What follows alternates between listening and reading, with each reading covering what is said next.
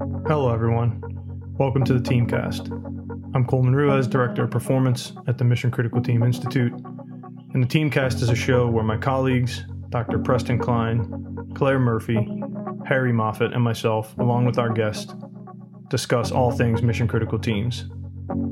Mission critical teams are teams of 4 to 12 people who are indigenously trained and educated and who solve rapidly emerging complex adaptive problem sets. MCTs work in immersive environments of 300 seconds or less, where the consequence of failure is death or catastrophic loss. Regardless of whether you're on a mission critical team or not, we aim to bring you the broadest range of topics and guests as possible. Thanks for joining us, and I hope you enjoy the Teamcast.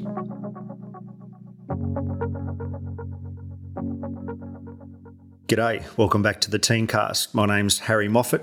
I'm a director at the Mission Critical Team Institute. Today we're going to be talking about cognitive or mental tools that are used in performance. They're tools that we use to train, develop, prepare, maintain, recover, or even rehabilitate our minds or our psychological selves.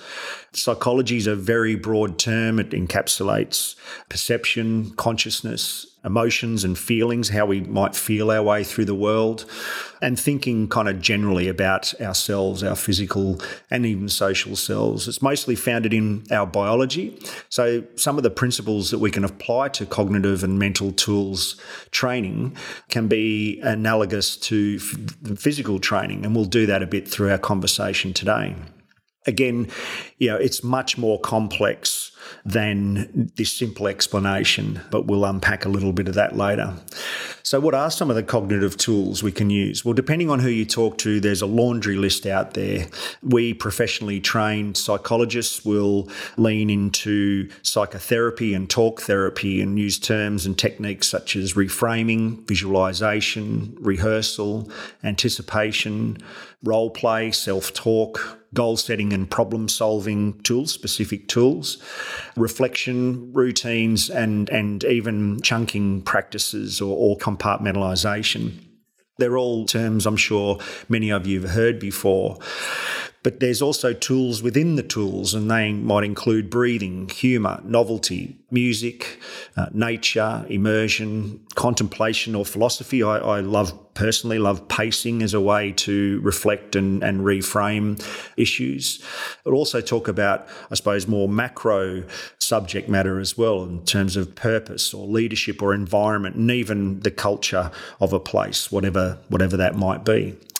And of course, there are a myriad of self helpers out there, into, including books and, and podcasts, those who borrow from the research, mostly for marketing purposes.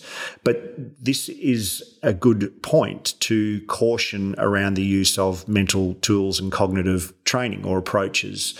There's quite a difference in reading the research and regurgitating it and actually applying the techniques. And the key here is that the psychologists who are trained are trained to diagnose and deliver the right tool to the right person for the desired outcome that they want and they understand the underlying principles behind why they work or not. And importantly, they also understand the traps. And I think it's fair to say that when we're delving into the mental or cognitive space of an individual, the downside can be quite devastating if you get it wrong. One simple example is superstitions we see in sports people during preparation or their routines, and that can quickly spiral into beyond self doubt into mental health issues. So, fair warning be careful about backyard psychology and how we apply these things, and always refer yourself to a trained professional. And today's MCTI guest is one such trained professional. Paddy Steinfort is not only a psychologist in the performance space, but he's also lived it. He's a former elite Australian rules footballer. He played for the Richmond Football Club uh, back in the day. And now Paddy is a psychologist and cognitive coach of note, of global note. He's worked with the Philadelphia Eagles, the Blue Jays, 76ers, Red Sox. He's worked at the University of Pennsylvania and Texas Tech. And he was recently appointed the Director of Performance at Football Australia. I should also note he's worked with some exceptional individuals as well Patrick Mahomes, Ben Simmons, and Vladimir Guerrero just three of those. And I'm sure anyone who knows their US uh, sports, those names will well and truly resonate. You can actually check out Paddy's own podcast. Uh, it's called Toughness. But today we are super stoked to have him on the team cast and joining me to talk about all things cognitive coaching.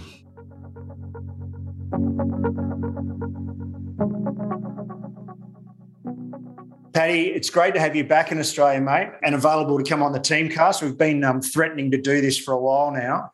You just come from a COVID test, mate. What's uh, what was that like? Were you all clear?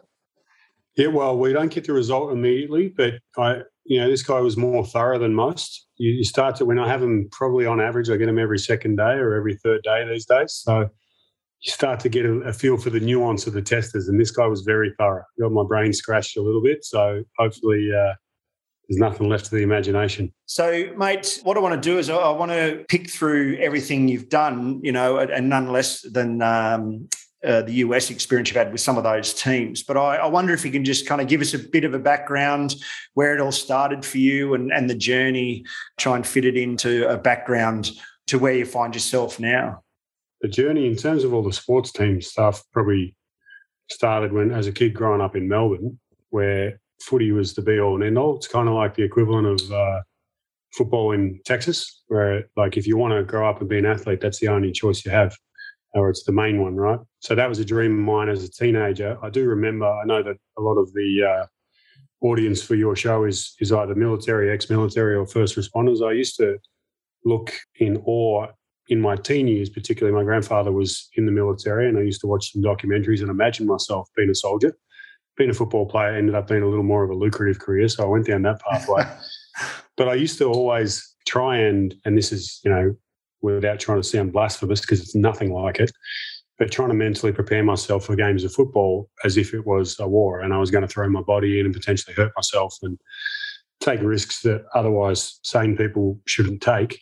Not to the degree of military operators, but it was, I think, an element of my psyche that came from my dad's side in line with that, there was obviously if I was going to take some of those risks on the field, I had to kind of mentally steel myself beforehand and work on getting myself in the zone, which I was lucky enough at the age of 16 or 17, I reckon it was, as before I'd been drafted preseason camp for one of the uh, rep teams of the area. And I was just uh, coming up. I hadn't really done anything to that point that would really put me on the radar. And then it's in this preseason camp, we had a psychologist come in and we did a couple of things, and lo and behold, I went out and played like the two best games of my life for the next two weeks. And I was like, oh, maybe it's something to do with this stuff. So I dove in and dove right in, and, and it became a core part of my preparation pretty much my entire time as an athlete. Probably to the to the point where it was actually detrimental. I was like relying on it too much, almost superstitious. Yeah. But it definitely was uh, a core part of my advantage as, a, as an athlete. I'm six six, but I'm not probably the fastest guy getting around and I wasn't the most built guy ever either. I, it was a lot to do with anticipation, calculated risks. What position um, were you um, playing? I was playing for for those who know Aussie rules or footy. I was playing in the ruck. So there's a lot of basically for, to describe it to like with the soccer team that I'm working with right now. I describe it as we run as much as you guys, but we wrestle every 30 seconds. Yeah, and and it's full contact. You can get hit from any direction. So like the physical demands were pretty intense, and particularly in that position. You know, I, I naturally was drawn to the psychology side of things. I was doing physiotherapy as a career at that point. I was studying it, but uh, a combination of having surgery every year of my playing career. So I think it was eight or maybe eight in nine years. I couldn't actually do a full week of work as a physio by the time I was finished. My shoulders would get sore after three reconstructions. So I started looking at what else there might be. Went into uh, coaching or, or, leadership consulting, I guess it was, but it was with elite sports teams as a drop in, you know, drop in, head out, hit and run kind of coach. And that was a lot on um, org psych, slowly building cultural change programs that are owned by the operators as opposed to top down coach command and control stuff. And that was my first taste of coaching, which led me back. That was in New Zealand for a couple of years, led me back to Australia to go into the AFL as a coach. And as luck would have it, while I was coaching, it wasn't lucky at the time, didn't feel lucky. But we had uh, a couple of months after I joined that team, my first job as a as a development coach, the team I was with was fined for breaching the salary cap the previous couple of years.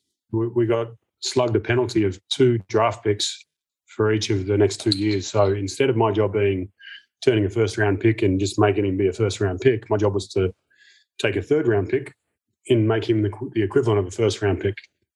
And most of the competitive advantages that people have traditionally mined, like Moneyball or sports science, were kind of done pretty well by most of the teams.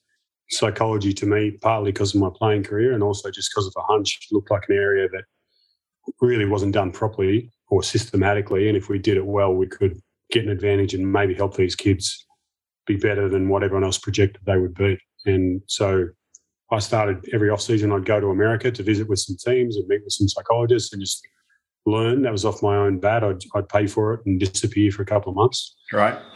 And then uh, as as the years went on with the football job, I, I was getting promoted, and I uh, also got an offer from a university where I was actually flying. So Angela Duckworth was one of my favourite researchers who I would read a lot of. She's the author of a book called Grit the Power of Passion and Perseverance, I think is the subtitle, but pretty easy to find. Angela is a, is a gun.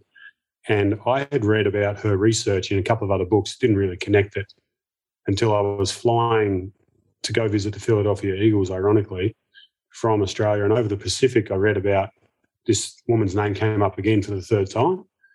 I was caught by it and I was like, oh, and it's at University of Pennsylvania in Philadelphia, which at that time I was like, Pennsylvania sounds like somewhere near Transylvania or like it's on the, it's in Eastern Europe. So no, chance of going there. And I happened to be going to Philly. So I sent an email, got connected to her and the university. And then about a month later, they suggested I join a master's course. I was busy employed in Australia at the time, but I ended up putting it in on a whim. And then lucky I did because the coach I was under got fired.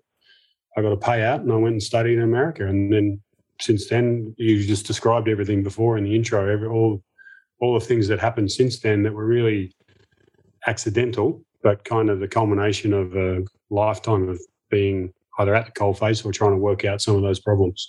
But it's great how you had that practitioner experience, and then uh, on top of that, take the risks. You know, you kind of you knew what you were after, and then uh, it sounds risky. I guess at the time it was all exciting, and uh, you probably didn't think much of it. But mate, I want to come back to the the teams that you've been working with because there's I think there's some great insights to be taken out of that. One thing I just wanted you, you just mentioned a minute ago was when when the mental tools and, and, cognitive skills that we use that we that we all have inherently, but we just need how just like we have arms, but then may not might not be strong, or our hand-eye coordination needs development.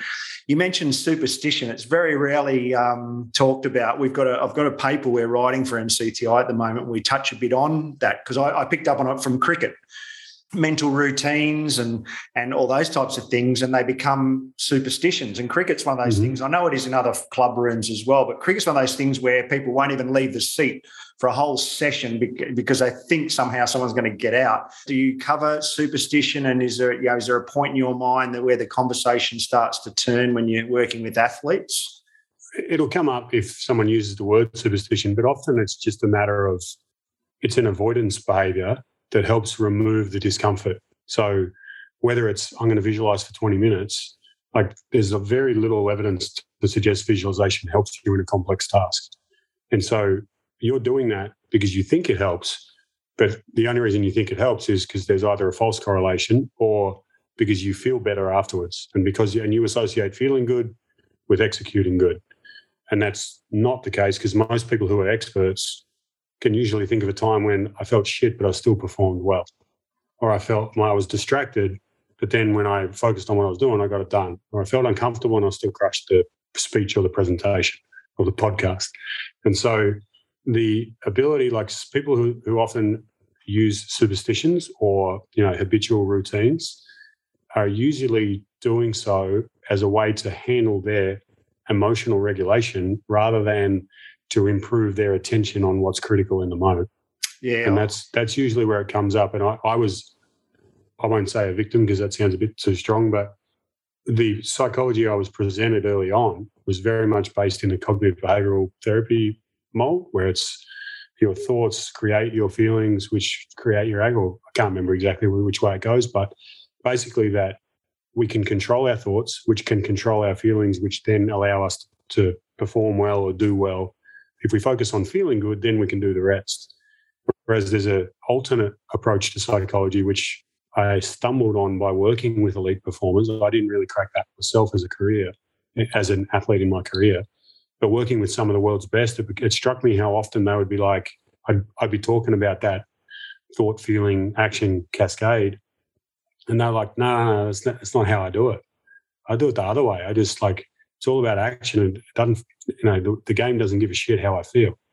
Yeah. And that's, and that started me down the path of this process called acceptance commitment therapy, which is much more applicable to high pressure, high stakes performance. And you're, and that's really more about your like, if I feel uncomfortable, I don't need a superstition to get rid of it. I just need a plan and a committed plan so I don't have to think while I'm in the moment. I remember you saying, you know, it's 80 games a year and you might have three in this, so you might be away for months at a time. It was hard to maintain relationships. So just give, talk us through some of the other takeaways. You worked in Philadelphia, Toronto, Boston, down in Texas for a period, and, and the travel that goes with that with elite sport in the US. You know, what, what were your reflections?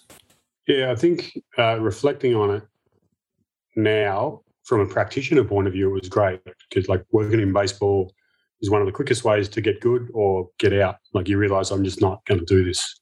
It's, it doesn't fire me up enough to continue to push through that. Or you get reps every day. You know, it's actually 160 games in 180 days is one baseball regular season, let alone playoffs, let alone the six weeks of preseason before that.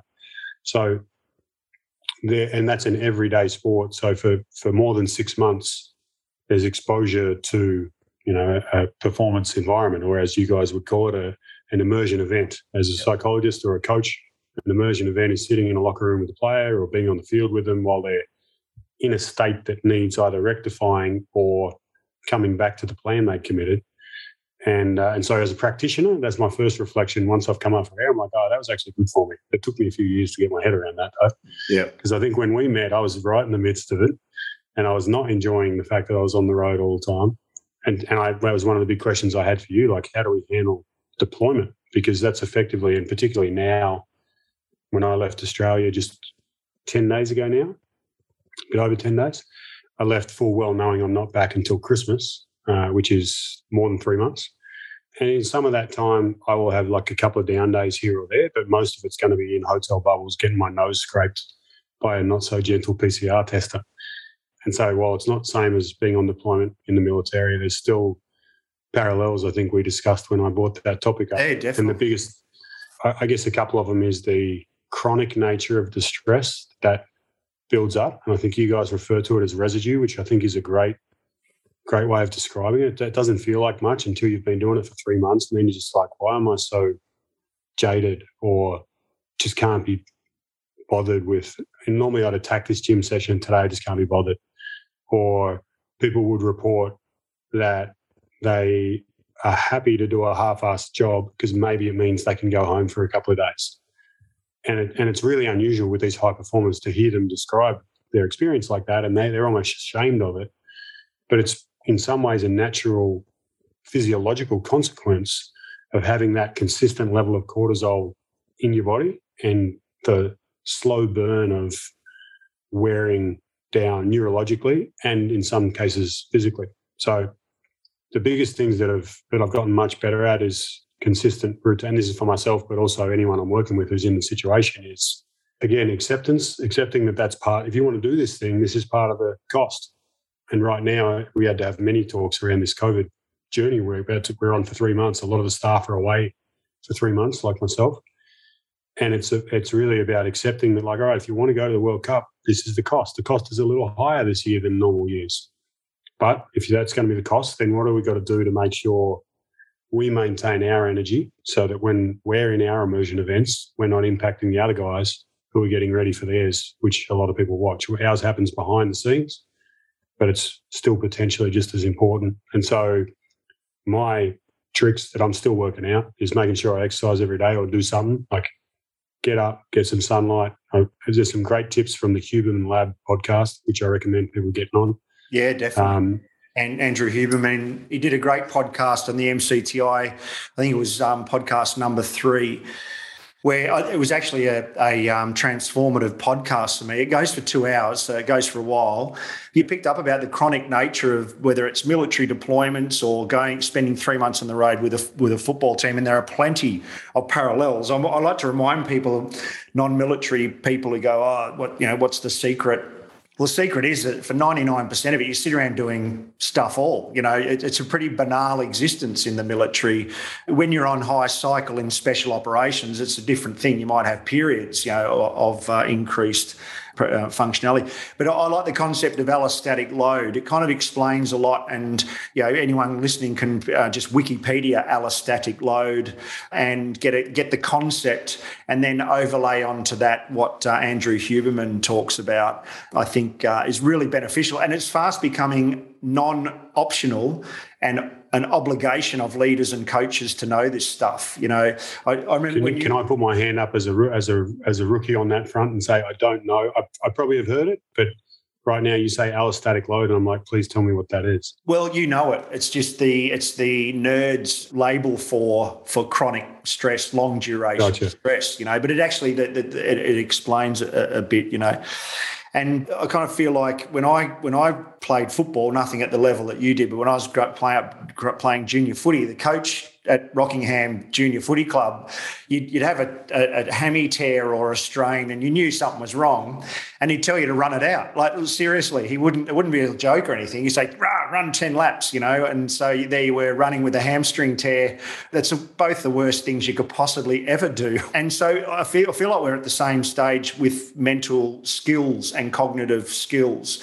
We're kind of only just getting over the run it out and you know mentality or and, and coaches are just starting to come to terms with it. In the us do they have is there resistance still or is it starting to relent? And what about the coach's role in that as well?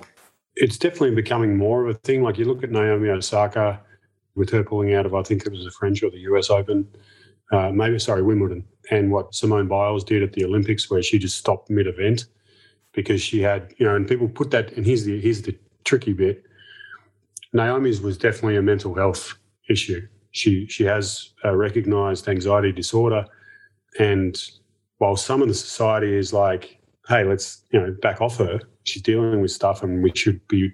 It's 2021. We should allow people to take days off work if they're having mental illness there was a good portion of the crowd who were like, "Nah, she's being petulant. This is why you get paid twenty million dollars." Blah blah blah. And, and it's and so whilst there is more acceptance, still not a, at a level of broad acceptance where, I mean, concussion has come a little further, but there are still people who think that if with a concussion you should just push through as well, which is obviously not ideal. Whereas with Simone Biles, who got what they call twisties in gymnastics, or they call it getting twisted in diving. I actually had two Olympic divers on my podcast a few weeks ago, and they talked about the same phenomena. It's actually a physiological issue. So it's not a mental health, I, am nervous, I can't do this. The nerves are well founded because you've lost your ability to locate yourself in space. Yeah. And you might break your neck. Yeah. That's a pretty important thing that you've got to take care of, right? So her getting nervous wasn't her having an anxiety attack. That was legitimate nerves because I might hurt myself, which you and I, and probably every listener, would have if we tried to do even half of what she does. She does things that no other human has done before. And so, if, if either of us were asked to do it, we would get very, very nervous and we'd probably say, nah, not, not today. But she, we just expect her to be a superhuman. And so, on both instances, there are a, a, group of people who are like, you know, good on you, girl, and you should be looking after your mental health, and we should be uh, looking after the athletes. And then there's still a crowd who expect them to be superhuman and think that you know these people are here for our edification and entertainment. And so if you're feeling a little scared, well, suck it up, pal. And I think that's better than when I played, where you absolutely wouldn't talk about any of this.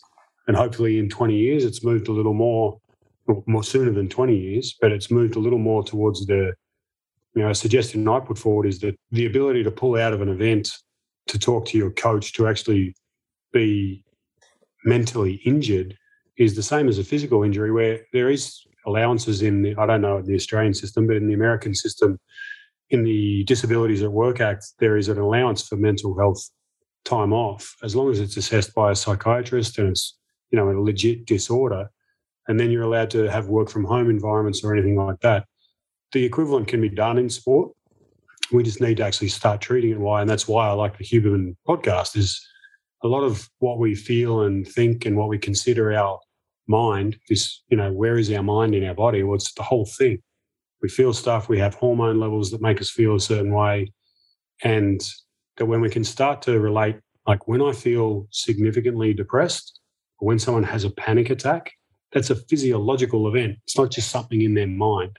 And when we can start to get that into the normal conversation then we can potentially treat it like that person's not crazy they've just got an injury. And again they come back to that human as, as an entry point, when I talk about leadership and we do leadership workshops, we, we go into human performance. I think, again, it's less uh, an option anymore for leaders to understand this stuff because it has implications for how you make people feel, the environment that you set and, and, and develop around people, the attitude you bring to it. You know, the old uh, suck it up and survive has has a place absolutely when there's um, you know five minutes left and scores a level as we saw the other night.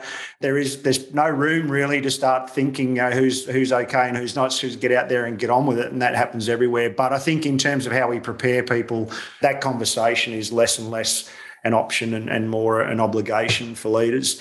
So you've worked with some pretty high level athletes, and mate, what I'd like to do is just just pick your brains a bit on any manner of, of, of a laundry list. Where where does the discussion start for you?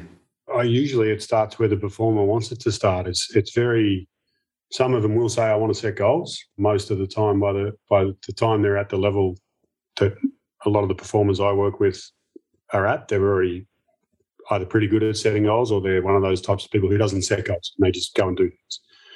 I would talk about it as pre-event, in-event, and post-event skill sets, I guess, or toolboxes. And more and more, my work tends to focus on the in-event elements, which are really about like if you talk your question, I think a part of it was, you know, what is performance or what is cognitive performance? And a lot of the times I'll talk to, I'll either present it to a group as a question, and, and it's this question How would you like for all of your talent and your hard work to be able to come out when you need it most on a big stage without your thoughts or your feelings getting in the way? In fact, we might even use those thoughts and feelings to make you even sharper. And usually, you know, I think most people, as they're hearing that, they're like, oh, yeah, sounds pretty good. I'll have that. And it's either that that way framed, or if you want a simple definition, it's being able to have your attention on the right thing and executing the right action at the right time. And that that you'll notice as I say that doesn't use the word thoughts or feelings at all. Because again, getting back to that acceptance commitment stuff, it's I've already kind of paraphrased the player earlier, but I use this a lot. The game doesn't give a shit how you feel.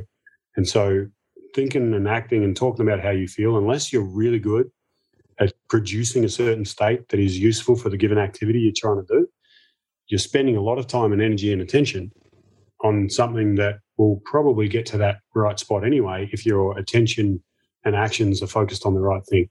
So, most of my work with a performer will be well, what do you want to focus on?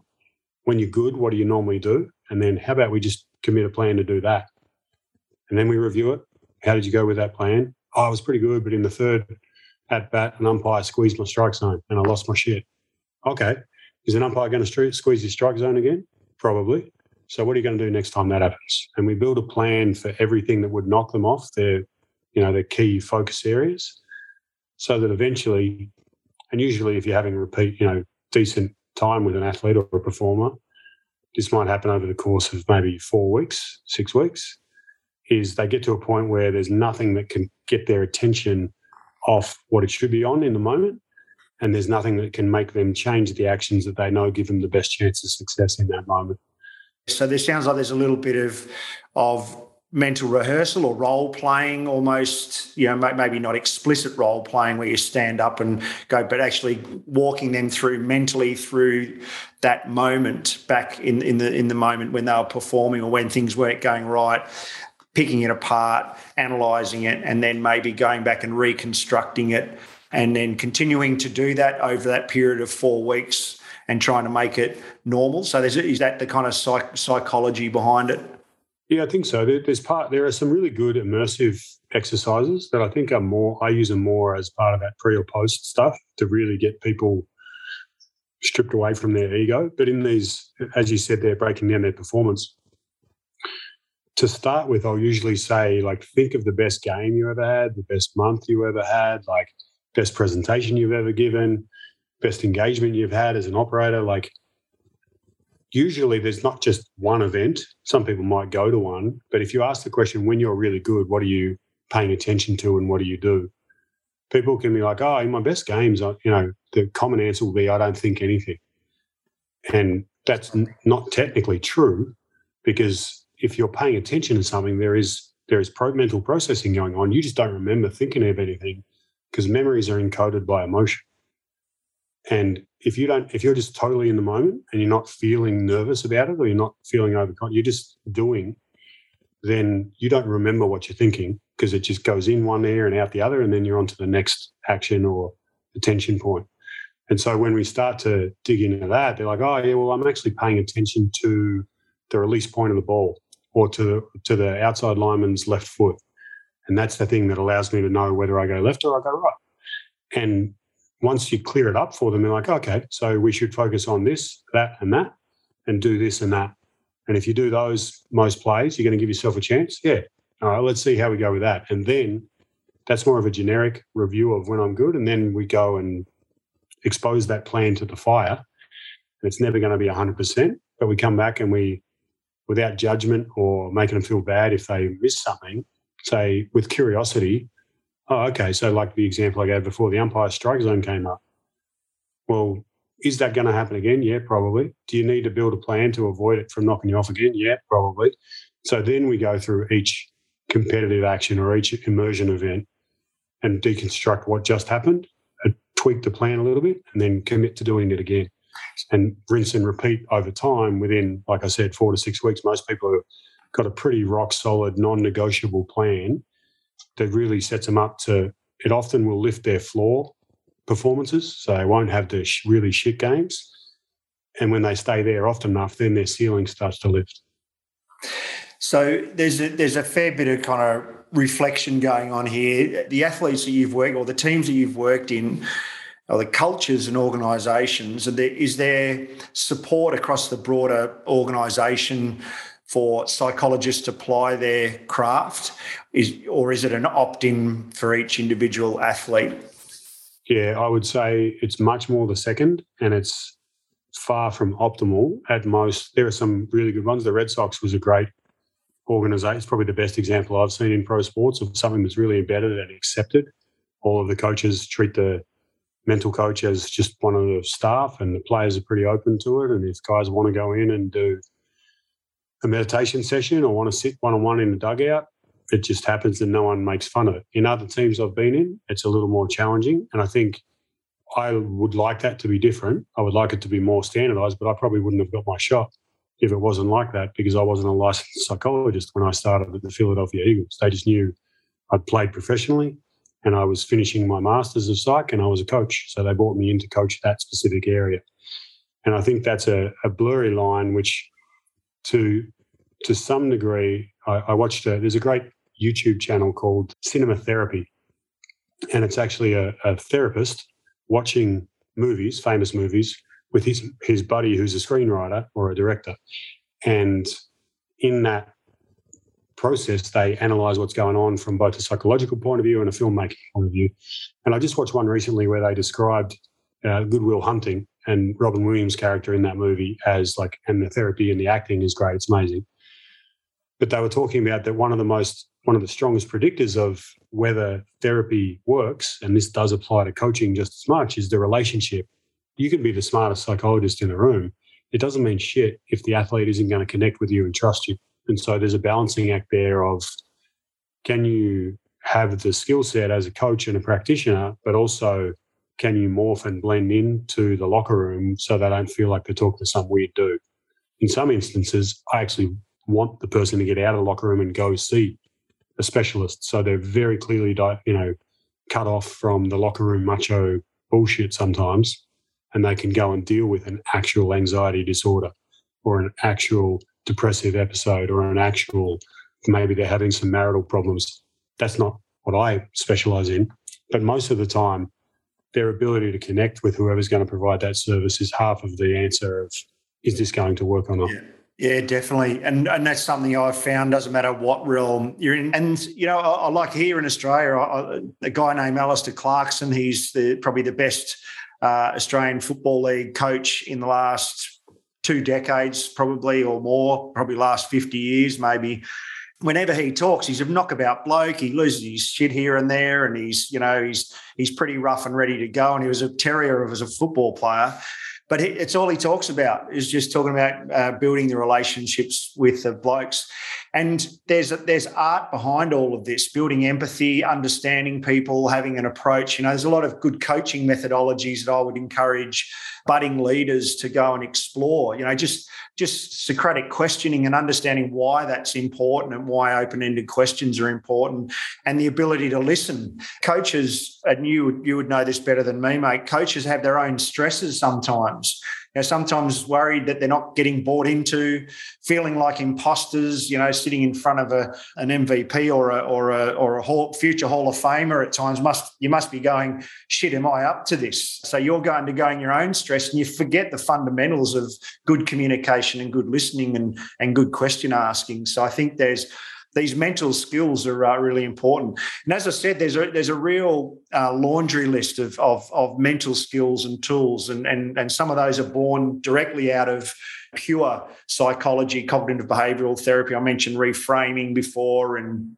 reflection and and the list goes on goal setting and compartmentalization and but there's these other more nuanced tools you know the, the use of humor the use of environment, you know, being smart enough to pick up that the new players might feel a bit intimidated in the in the locker room, but if you take them out to the bloody car park and put them in front of a Mustang car that you found out that they liked, you know, might you just and I think the coaches, the good coaches, kind of get those. They're they're all legitimate mental cognitive type of tools do you have any favorites or any that you've found that you kind of come back to again and again or or and you know or methodologies i know it's a fluffy kind of slippery area mate but yeah i think uh, humor is definitely part of one of my i would say accidental skills initially I, like you're a pretty funny guy i'm funny looking i know that much the the ability and also just having an Australian accent in America made me automatically funny at times. Not novelty. Yeah. But there, there's an element of that that I didn't realize I naturally like partly probably because I'd been an athlete in a locker room and when things got tense you might throw a joke around or whatever. I realized as I got better as a player, stopped relying on superstition so much. Part of it was just like making a joke and realizing like this is just a fucking game. Like why why is everyone so stressed? My ability to do that. I bought, I started noticing it happened and more because I got feedback from a couple of colleagues who said, you know, these two things are your strength. One is your yeah. empathy and the other is your humor.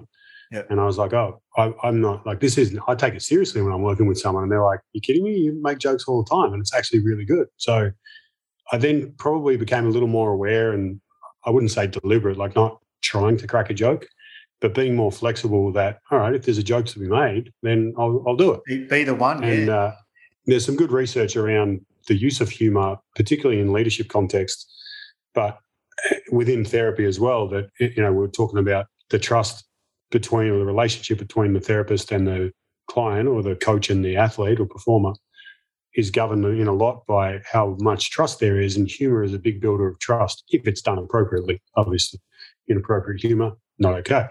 And, and so I think that that is a, a part of my toolkit, I guess. The other one that I think is a little more, I would say, woo woo. If I'm if I'm putting on my athlete or operator hat, and someone did this to me when I was 19. Actually, at 19, I would have been drinking the Kool Aid, so I would have gone with it. When I was 25 and a bit more jaded, I would have been like, "What the fuck is this? This is bullshit." but having since seen it done in a in front of a psychology class, and then on a whim trying it with an athlete, and it was incredibly powerful. Is an exercise that I now call, and this is totally not my exercise, so please don't think I'm taking credit for this, But the problem is I can't credit where I got it from because I don't know who invented the exercise. It's what I call 15 and 50. And when someone's stuck in their, you know, woe is me shoes, like, oh, COVID's a bitch and I have to do this testing and it shouldn't be like this. And I wish I could just go back to normal. And they're, they're, they're contemplating all the reasons why things shouldn't be the way they are or why I shouldn't have to do this or why it's, you know, I'm a failure and I can, maybe I can't get, basically their, their attention is on things that either aren't helpful or real, but what are you going to do about it? And the activity goes like you get someone seated, you put a chair on one side of them and a chair on the other side. Or if we're in a hotel room, which happens sometimes, or we're in a locker room, you just say, like, just imagine a space over there where someone can sit. And I'm pointing to the edge of the bed in my hotel room here, or back there, the other chair. You know, like, and, and you get them into a meditative state. And then you're like, just picture your 15 year old self has just sat down on the edge of the bed.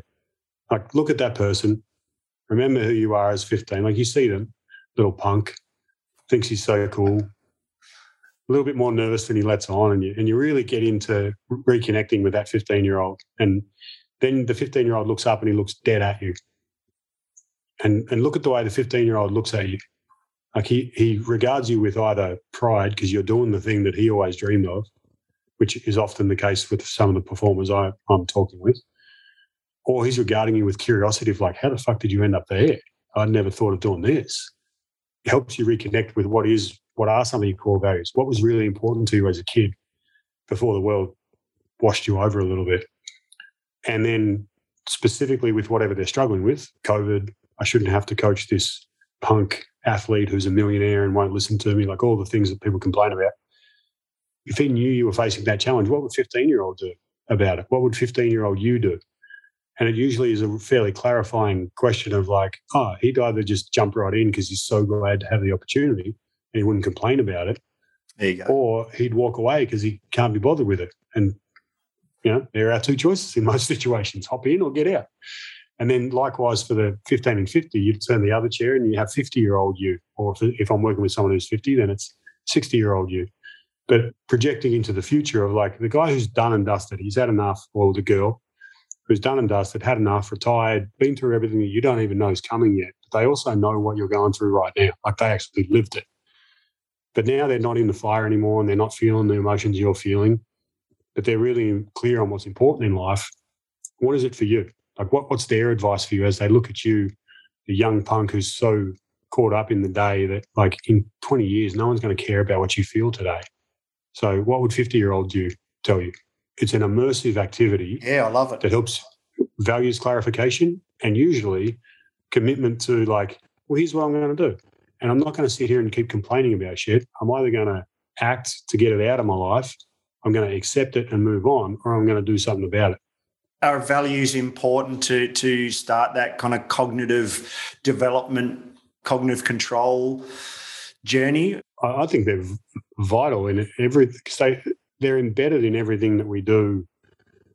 Probably not at the top of mind level, but particularly when someone's struggling with like usually when someone's stuck in one of those situations where they either can't decide what to do or they know what they should do and they're not doing it or they're complaining about something that has nothing to do with whether they're doing the right thing or not like you know the teammate who bitches about the other teammate that's not doing whatever but then you look at their locker and and they're not that tidy themselves when people are, are stuck with their attention not on what's important it's because they've forgotten what's important and that applies to me just as much as it applies to you as it applies to everyone. This is a human issue. We get distracted by shiny things or scary things, and they take it. They take us away from sometimes the boring things or the things that you know you kind of just take for granted, and then until it's too late or until you've gone so far down a path that you can't even remember what was important anymore. And so being able to be consistently connected to that is key because it allows. If I strip this back to not getting so deep into life values, which that exercise was about. But if you think about it in the context of a basketball game, what's valuable? A point. What's more valuable? Two points. What's more? Three points. And so our ability to act in line with that value system means that, like, when I feel scared about going up and defending this guy, Steph Curry's going to shoot from wherever he's going to shoot from. I have to accept that he might burn me and score two points but two points is better than three points against. So I have to accept my fear and still act in a valued way. And our ability to understand within the context that we're operating, whether it's on a basketball court, in a battlefield, in a boardroom, it's our ability to know what, what's valuable here and what can I do to move us a little closer to that. And that's with yourself in your life or with your teammates. For those who aren't familiar, because I wasn't until I kind of stumbled into it accidentally, was led into it by some elite performers who pointed to my cognitive behavioral therapy stuff and said that's bullshit. It doesn't apply to us. There's a field that it's not only this guy, but this guy has done a bunch of work to kind of set up the acceptance commitment therapy model. His name's Steven Hayes. Had him on the podcast actually. Great, great guy and and super open. And really a great example of what you mentioned at the start, Harry, for both you and I have kind of lived it in a different way where you're an, you were an operator and now you've got your psych hat on occasionally. I was a, an athlete and now I've got my psych hat on occasionally. Steven came at it from a different angle. He was a therapist, but he, he then developed a crippling anxiety disorder, like out of the blue, like out of nowhere. So he was sunk into this pit and he couldn't work out why his therapy stuff did. He couldn't therapy himself using what he gave to everyone else. And eventually he started to reconsider the fact that it wasn't a bad thing that he had panic episodes. Clearly, it was not functional for his life.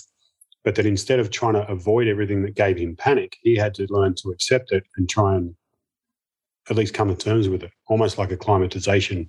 And, and, and he developed this stuff initially was used a lot in, in treatment of phobias, in treatment of addiction, to be able to feel those feelings and still act the right way. Because once a panic disorder gets a hold of you, you, you can't change that. You can't think your way down. Mm. Can't breathe your way out. Once the you're trying to quit smoking and that urge grabs you, like you, that isn't going away until you either smoke again or you go to sleep. And usually the second one's pretty hard. And so the ability to actually deal with the presence of an emotion and still act the right way is really what he started to develop. And he has six key psychological processes, which I use pretty regularly now, and particularly when, when it comes to like baseline education stuff, because they're ironically or you know happily lined up pretty well with the physical six types of physical fitness, where you can think of if you go to a gym, you can work on your strength, get on the bench press, you can work on your speed, sprinting drills, you can work on your agility, you can work on your flexibility, you can work on your stability these things all apply to our psychological mm. skill set as well. Yeah, I, I can have psychological flexibility. I can have mental strength. I can have emotional endurance. And these things are, are actually trainable, particularly in two senses. One, my ability to be aware of what's required in the moment. Sometimes I need to hang on. Sometimes I need to give up. And part of that is recognizing are my emotions telling me, is this good data or is this noise? And then the second part is when I need to make that commitment when I need to change direction is being flexible and adaptable enough to do the right thing. As I said before, paying attention to the right thing and taking the right action at the right time, which is so context dependent, obviously. Yeah, I love it. I love the, the the the, physical analogy. For me, I, I was surprised that the basics still resonate with people, and a lot of people haven't haven't really ventured into this. And I think that you know, I've already used a couple of physiological analogies for the cycle, but I think it's they're not true in a scientific sense. There's there's kind of you know people could argue the, the, difference between you know the mind and the and the body and and and that's the, the great question of all, isn't it? But I think when you're talking to athletes, and I find the same talking to operators and frontline first responders, they're very physical jobs so that people ex- experience the world their perception and their experience of the world really is through their physical selves you know. You think of a paramedic or, a, or an emergency medical stuff they even what they smell is really important is critical. A soldier what you smell can be the difference. You know you're in the jungle you, and you can only see two or ten meters smell becomes your optimal, your number one. Um, so th- in those contexts, that we really physically minded, and and and that goes for hearing. So I love to hear you you draw that analogy of the you know the six physiological ways to train and overlaying them. And i think it makes it very accessible. And we'll have those notes. We'll cover that those notes a, summary of those in, in in the show notes when we when we uh, when we finish. How, how important psychological education for for athletes? You, is there any literacy of note in these young men and women that you train with? And do you think it's it's worth the the effort to have you know psychoeducation sessions and and and and whatnot? Vital. Like I think even more important than having a psychologist in some senses in the environment because with the nature of I mean, let's just say how much a psychologist might cost if you drag them around everywhere you went. They're not they're not cheap on the team budget, right? And particularly at lower level colleges, high school teams, they're not going to have a psychologist with them all the time. So if you can actually have psychological education, there's a couple of things that happen. One, it normalizes talking about this stuff that you can't see. And like you said, it actually gives a language or a, you know some labels to these things, and that they're, they're probably a couple of the key outcomes of either good psychological eh, therapy or even just good coaching is for us to be able to put a label on what we feel so that then I know if this thing comes up, this thing that I label nerves, or I might label it butterfly, whatever you label it, when I get butterflies, this happens to me. So instead, when next time I get butterflies, I'm going to do X. And our ability to just have a language that we use for that not only makes it easier for us to be aware of what's happening and to respond, but it actually allows us to help each other. And so the education piece, when there's small groups, not large groups, small groups of what would effectively be a community of practice inside a, a sports team or a performing team in a surgical theatre on a stage, wherever it might be, where we're all kind of doing the same job, just different versions of it, but we're dealing with the same complex problem. Is when we can talk not only about the battlefield outside, but about our internal battlefield and about the terrain we're trying to traverse. And your map is different to mine. Yep. It helps to actually be able to share that and because sometimes I can see you getting into a trap before you can, and vice versa. Yeah, and I love so, that. That goes to to peer support as well. Yeah, I, I, see psychoeducation as a mental tool. You know, it's, it's pretty obvious when I say it out loud, but we don't often appreciate it. And you talked before about pre-event in event and post event kind of approach. I love that. That's a key takeaway for me professionally. And I, hadn't really kind of got that uh, fixed in my mind. The psychoeducation piece, I've always looked at a young sports person and gone, they were doing this before they even knew what they were doing. All they knew that it felt good that it was fun. And for a lot of them, it still is. You see that in, in, in, elite sports people, you see that in operators, in frontline responders that just love the work, love the, the competence and confidence that it gives them, etc.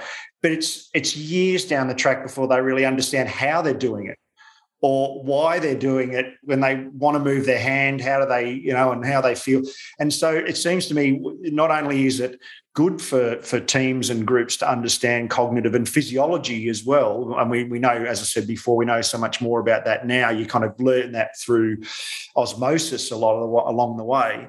It's definitely a one or two or five percent add, add addition to to performance, I think. And I, and I think cumulatively with all of these things, psychoeducation and learning cognitive tools, I think that's uh, we, we, haven't really started to untap that or unleash it yet. And I, I every psychologist mate I've got here in um, and coach here in, in Melbourne, the the sports capital of the world, so called, still quite frustrated with uh, not being able to kind of unleash and uh, and with the emerging research. Mate, we're kind of rounding the buoy here, and uh, I can sense uh, our first beer together is going to be probably a few more than, than one or two because there's a lot to talk about. What, what are some of the common cognitive traps or cognitive issues that you, or mental issues that you find in elite performers as you've gone through the last decade or so? I note one in the in the Sports Illustrated article you talk about going out while the batter is practicing and talking through all of the possible negative thoughts that he may be having whilst he's batting. You know, the coach is watching in the stand, the, the umpire's against you, and blah blah blah. You know, actually verbalizing that and taunting him almost. You know, uh, while he's batting. Just talk talk us through that one. That's intriguing. It kind of was a version of an in, on-field version of the 1550 where it's there is a voice that we all have the talking voice in our head which is not very useful while we're trying to do stuff. Often we're not talking to ourselves when we're doing good shit.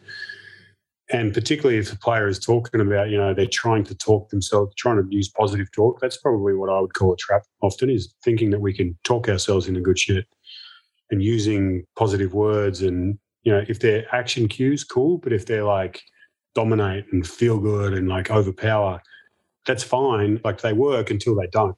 Yeah. Right. And like I can say, I, I'm feeling good, I'm feeling positive, but we also have the other voice in our head that calls bullshit. And, and most of us have a pretty good one where like, I might try and tell myself I'm on top of things, but if I truly feel overwhelmed or if I'm finally facing that opponent who's actually as good as me or maybe even better, then holy shit, the little voice in our head when I'm saying, i have got this guy, I've got this guy. No, you don't.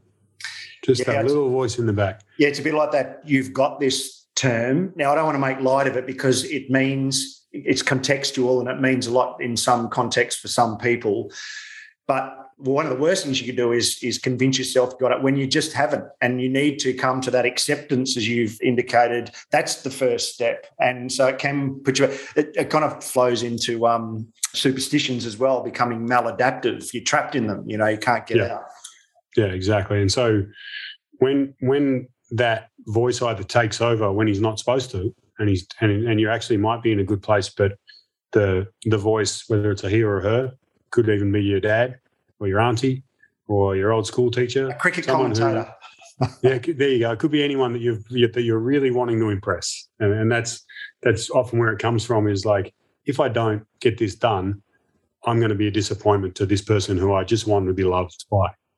And often we won't hear that voice, the exact voice, the intonation, the accent, whatever.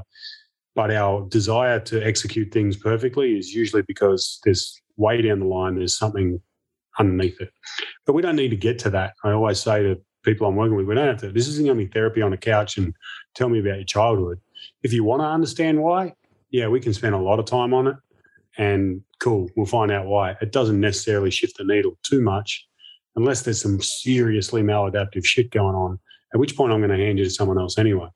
But if we're talking about the voice in your head, it's usually trying to use that almost like the example I gave earlier of the, the umpire shrinking a strike zone on a hitter is to learn, okay, well, when this happens, what am I going to do?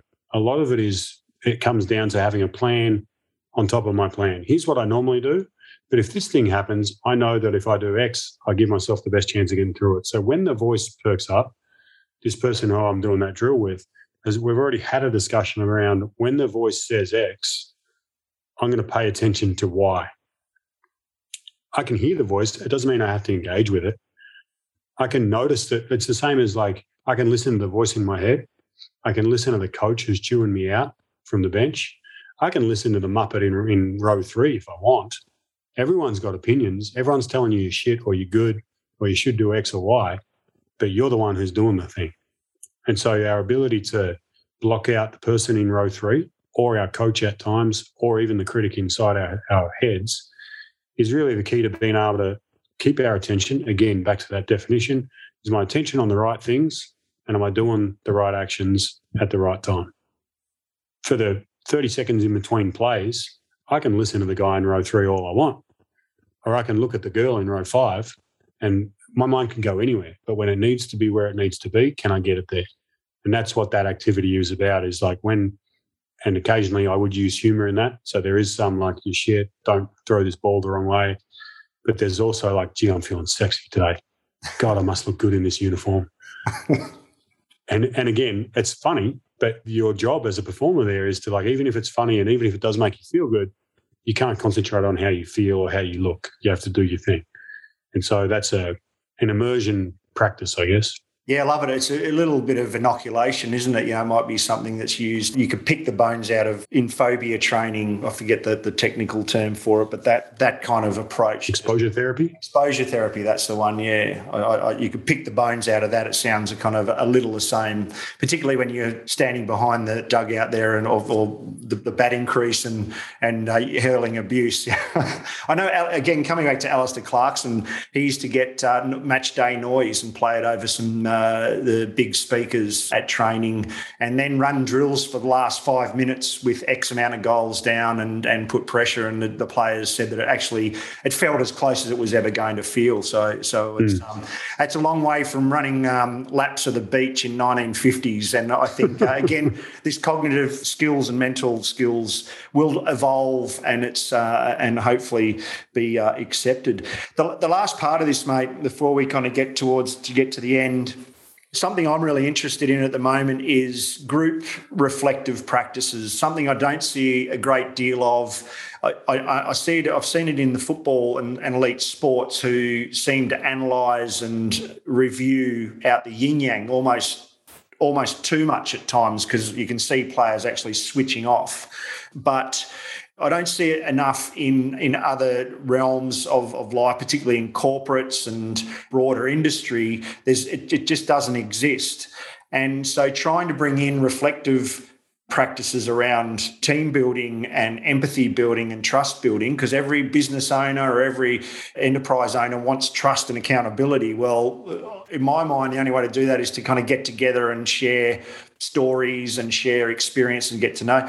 Have you used group reflective practices? Is it something that you have done much of, or, or what's your experience in it, and what do you think is their value in it?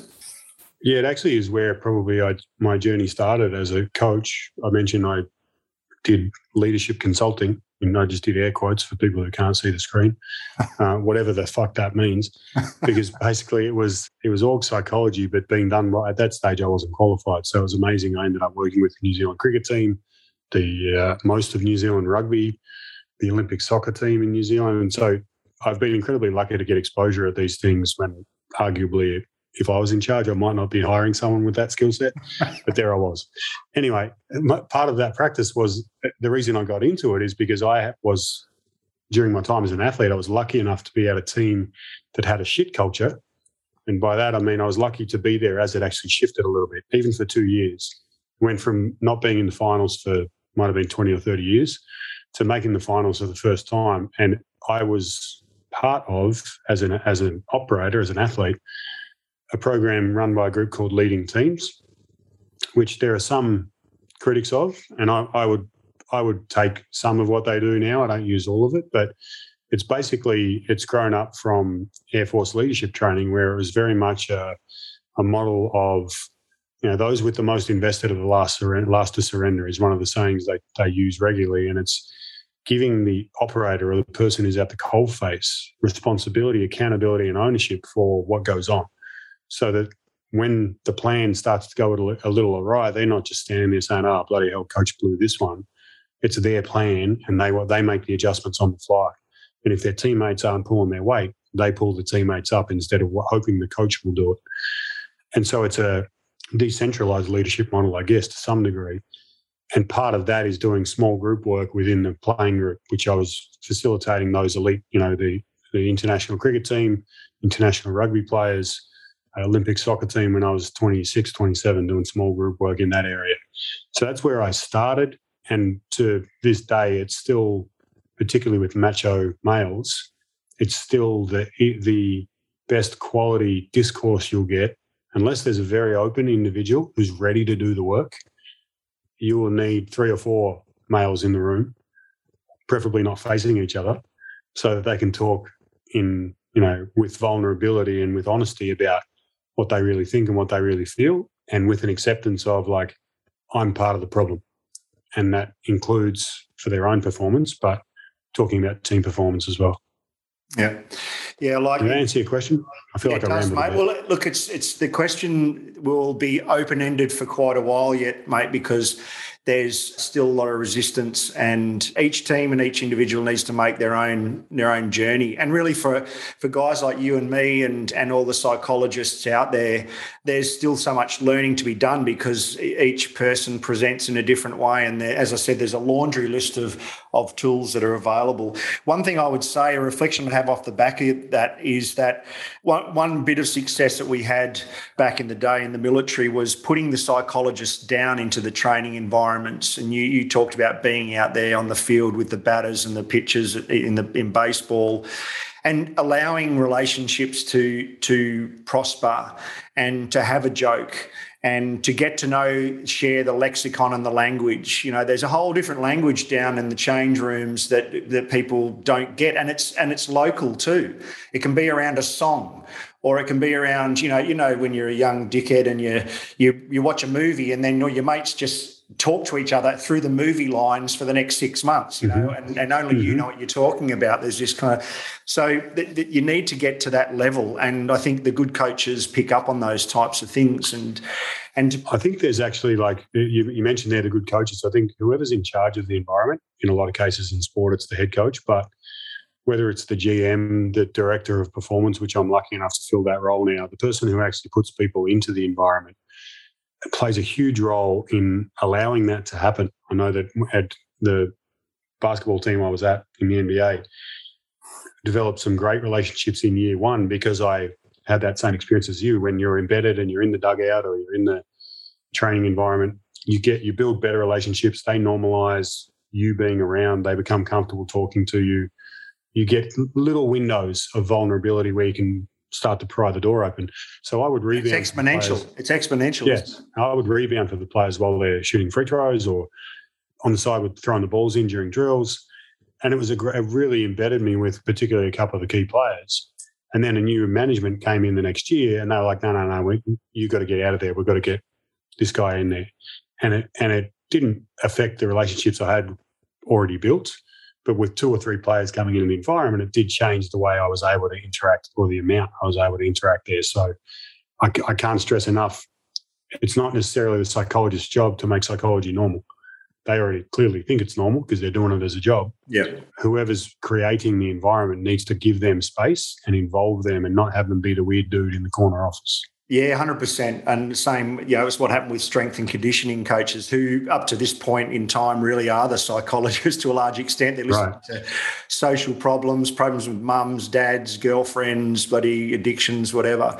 But I think down in that down on the court on the field, at the at the gun line, whatever that is, where the psychologists they can start to have discussions about goal setting, you know, goal attainment, reframing, chunking, and um, compartmentalizing, and and psychoeducation discussions about rehearsal, reflection, the part that role play can can play, and and things like self talk. You know, self talk's one of those things that I'm I'm with you. that It's kind of the pendulum swung way too far in terms of you know just say it and it will be true, and we know that that's um, that can be such a, a cognitive trap, and the list goes on of all of the different tools that can be used, and then there's the art of applying those tools at the right time and the right place for the right people, and I think that's the real real art. And it's a journey I know that both, we're both very passionate about.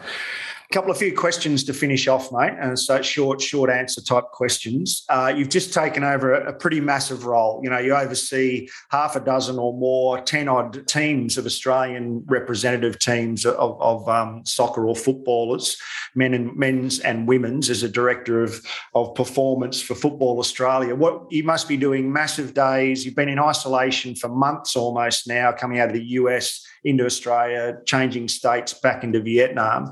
What what are the what are a couple of tips that you use to keep yourself afloat and uh, moving forward? Uh, a bit of self care, advice on self care for uh, for those people in coaching and senior roles. Well, I started with it earlier when I said making sure I exercise every day, unless I really need to sleep in, which is a little bit subjective, but often related to like I only got four or five hours last night, so I'm, I'm not sure if I'll work out tomorrow morning, but mostly having it as an everyday thing. Eating predominantly not many carbs and, and mostly fish, salad, and fruit, just trying to keep the high energy foods going. And if either of those are not your cup of tea, then meditation has been a pretty consistent part of my life now, my practice for a good couple of years.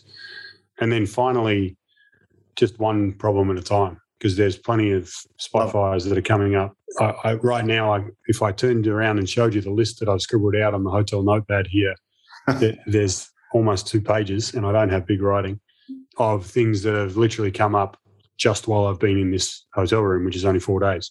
So there's always more than one problem to work on, but you can only do it properly one at a time and being able to accept that, like, all right, one of them's going to have to wait, or in this case, 20 of them are going to have to wait, and just working through each problem as it, as it comes up. None of it's groundbreaking advice. No, it's good to than, hear. It's, it's worth repeating. Accepting, accepting that, like, for a little period, some things, sometimes it'll be shit. There'll be a day where I'm like, oh, how good's this? But most of it, it's scrambling. And then as long as you continue to scramble, and a lot of my focus with this group in particular is about the word closer. I, I used it earlier when I talked about the ideal practice or the ideal execution or performance is nothing's ever going to be perfect or ideal, but our ability to move a little bit closer each time. So we go out and we play China, we beat them 3 0. It definitely wasn't the best game, but we'll take 3 0. Yeah. But how do we move a little closer, not only to our better selves, but potentially to each other in the group? We had a little ritual when we got into this hotel, which I won't share because it's an internal thing, but part of bringing the group closer as we move. And all of it is about moving closer to the World Cup. And so our ability to just recognize that every every time, even if I think it was a shit day, which occasionally that happens, to be able to find somewhere where it's like, yeah, but we got closer. Yeah. Just by doing this thing, we got closer. Or just by talking with that person, me and that person got closer. Like I, in a discussion we had, break uh, debriefing the Olympics, particularly for our women's team who overachieved, best result ever, went to the bronze medal match against the US women's national team, who was the number one team in the world, and unfortunately lost in the bronze medal match and basically by one goal, and it could have gone either way. Also, could have gone to the gold medal round, again, lost by one goal. And talking afterwards, particularly with the coach, and he said, you know, I just don't want us to get comfortable because everyone's patting us on the back. That's the best ever result. But, you know, and everyone's like, oh, it's a game of inches and it could have gone another way. But really what we're talking about here is if it's a game of inches, let's stack the inches. Let's get a little bit closer each day. Let's let's even if we only move the needle a little bit. If you do that every day, every tournament, every practice, by the time the next game of inches comes, we've got 20 of them in the pocket. And so if we lose a couple of inches, we're miles ahead of everyone else. Rant over. I I, get a little excited talking about that. Not at all, mate. And it, and it points to a whole other area of kind of group psychology and group mentality and how how you can tap into the creating a common foe or a common enemy or, or whatever you need to do to kind of galvanize everyone together. Mate, we've covered a lot of breadth. We've got a lot of topics tonight, but we always ask, we always finish by asking our guests if they were parachuted into a team on Monday and uh, they they could change one thing immediately in that team to improve their performance, notwithstanding that uh, you can't assess the team. What can the teams in the in the Mission Critical Team Institute community do on Monday to perform better in terms of their cognitive performance, their mental performance? I think, like, actually, I've just done it. That's here's the easy answer. I was parachuted into Football Australia a week before the Olympics started, and so here's my answer. I would go around and connect with as many people as I could who are the operators in the environment. They know it better than I potentially will ever know it because uh, they've spent a lifetime in soccer, football, depending on what country you're in. They've played at the highest levels. I don't know shit about football compared to them, but I do know about teams working together and about humans performing at their best. And so my two questions are this. When you're really good, what are you doing? Why don't we do that? Why don't we just make that the focus instead of trying to like get better at shit that you're not good at? And number two, I, I view my role in teams is how can I help you do your job better?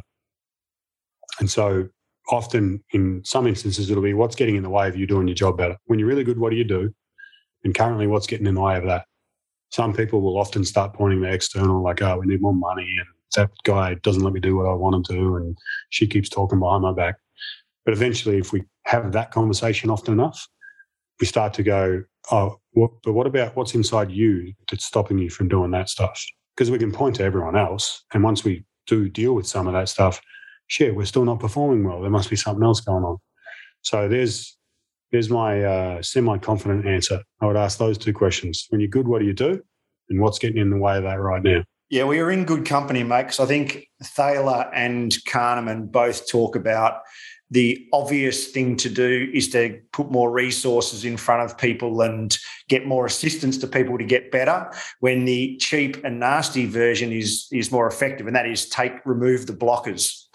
Remove the things that stop people moving forward and they're everywhere once you start looking for them. I think it's really good good advice to finish on mate it's been great to reconnect paddy and uh, good to have you on the teamcast. So uh, i wish you all the best mate and uh, again thanks for coming on. Thank you harry and and let me just say thank you to the mission critical community because that's uh, been a large part of what's changed my practice and made me better. I know that when Preston first invited me, I've said this when I had Preston on as a guest on my podcast, but when Preston first invited me, I was kind of like, oh, okay, mate, like Preston doesn't strike me as someone who's going to really command a room of athletes. But then he mentioned that, oh, yeah, you know, we've got the FBI and NASA and the Navy SEALs and all these. I'm like, oh, yeah, I'd love to go to that room. Cool. and then once I was in there, it was kind of blew my mind that I was in the room with these people and that I like I was just learning so much. It was such a refreshing change from a lot of the traditional sports conferences. And it's because a lot of the stuff we just talked about today, like people dealing with real shit and no room for feel good stuff often. And it's and it's made me a hundred percent better at what I do. And more importantly, it's for people who do really important jobs, not just, you know, millionaire athletes or like I happen to do a cool job when I get to sit back and take a breath. It's not a bad job from the outside but it's nowhere near as important as a lot of the people in the mission critical community. So I just want to say thanks for having me. Thanks for teaching me and thanks for doing what you do. Yep, no worries at all, mate. Those million dollar athletes providing us great insights and information into human performance. So we uh, we're all on that journey together. But hopefully we'll catch up and have a beer in person soon, mate. More than one. Thank you again for listening to our teamcast. For more information about the Mission Critical Team Institute, please go to www.missioncti.com or follow us on LinkedIn or Instagram. If you are a Mission Critical team that wants more information on our courses, please reach out to our Director of Operations, Janese Jackson, at janese at missioncti.com. That's J A N E S E at missioncti.com. And once again, thank you, Janese, and thank you to Shelby Rowe Productions for helping us produce the Teamcast. Have a great day.